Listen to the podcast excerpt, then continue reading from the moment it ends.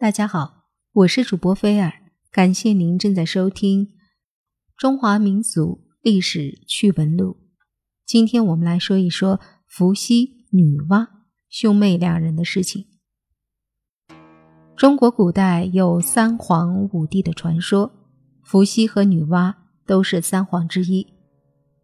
历史上相传，伏羲曾经画过八卦，用各种符号来代表。天地水火山雷风泽，就是沼泽的泽。当时的古人就用这些符号来记载生活里发生的各种事情。传说人工取火、用渔网打鱼都是伏羲发明的。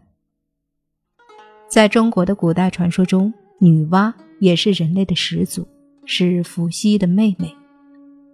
传说在远古时候，有一天，支撑着天穹的四根大柱子突然折断了，半边天空坍塌下来，蔚蓝色的天幕上露出了黑洞洞的大窟窿，大地也忽然裂开，支离破碎。天不能完全覆盖住大地，地也不能完全负载万物了。洪水在四处泛滥。大火在各处燃烧，女娲看到人们面临着如此的灭顶之灾，心里非常难过，决心把坍塌下来的半边天补上，把天下儿女们从水深火热中拯救出来。于是他来到昆仑山上，亲手熔炼了五色石子，把苍天修补好，天空又变得和先前一样美好。他又砍下大乌龟的四只脚，用来代替天柱，竖立在大地的四方，将天空支撑起来。他还把那兴风作浪的黑龙杀死，使得中原的百姓得以安身。然后他又把芦苇烧成灰烬，堆积起来，用它阻挡住了滔滔的洪水。经过女娲一番辛苦的劳作。破损的苍天终于补好了，四级稳住了，洪水也退下去了，恶禽猛兽被诛杀了，中原一带灾难平息了，善良的人民得到拯救，又过上了无忧无虑的生活。在中国古代传说中，还流传着伏羲、女娲兄妹通婚的故事。故事中说，伏羲和女娲是兄妹关系。天降洪水，兄妹俩爬进一个大葫芦里，躲过了劫难。然后兄妹结婚，繁衍了人类。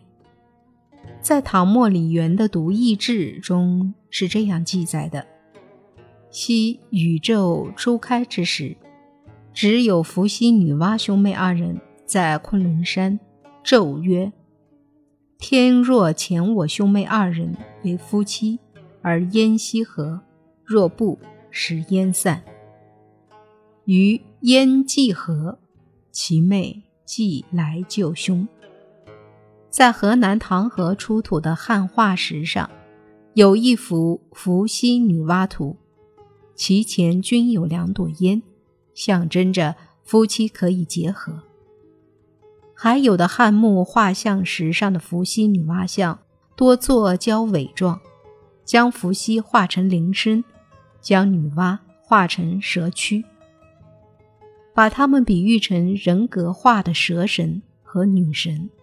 有的汉化石上的伏羲和女娲分别手捧着太阳和月亮，意为伏羲是太阳神，是阳精；女娲是月亮神，是阴精，取意阳光雨露滋育着万物生长。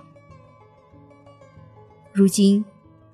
在陕西省临潼骊山有一座人祖庙，庙里面供奉着女娲。这里每年要举行两次祭祀，一次在农历三月三，一次在农历六月十五。当地的人们又把这两次庙会称为丹子会。很多不育的妇女往往趁庙会之时，夹着床单，怀里藏着布娃娃。先到骊山的人祖庙给女娲烧香许愿，然后再偷偷的夜宿附近的树林中。附近各村的青壮年男子，在晚饭后也大多上山，遇到这些不育的妇女，便可就地同居。次日清晨，这些妇女回村时，只能低头走路，不可回顾，否则会冲洗。这种奇异的野河风俗，恐怕也是从远古伏羲女娲兄妹通婚的传说中遗传下来的。为什么在中国远古时兄妹可以通婚呢？这就要从人类最原始的婚姻状态说起。人类最初是没有婚姻和家庭观念的，最初人类的两性关系是杂乱的。随着古人采集、狩猎经济的发展，古人们在劳动中开始按照男女年龄进行分工，他们的思维也发生了进步。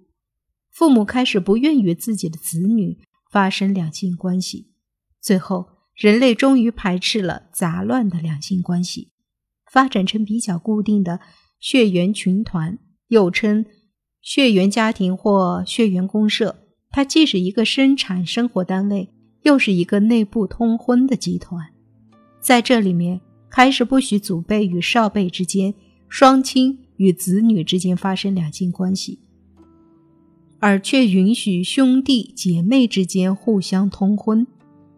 这种血缘群婚在人类发展史上经历了以百万年计的漫长岁月。据人类学家考证。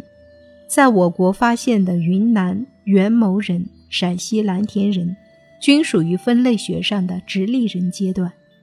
他们大致都处于血缘公社时期。在我国的少数民族中，如纳西族、傣族、苗族、侗族、壮族、黎族、高山族等，现在都还流传着兄妹通婚的神话。此外，在一些少数民族地区，现在。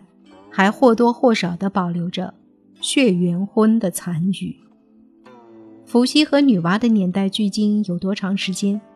现代的历史学家还给不出一个准确的答案。但是有一点可以认定，他们一定是生活在原始社会的血缘公社时期，而这一时期的时间跨度要有百万年以上。马克思曾说，在原始时代。姊妹曾经是妻子，而这是合乎道德的。这样看来，伏羲和女娲兄妹通婚也就不足为奇了。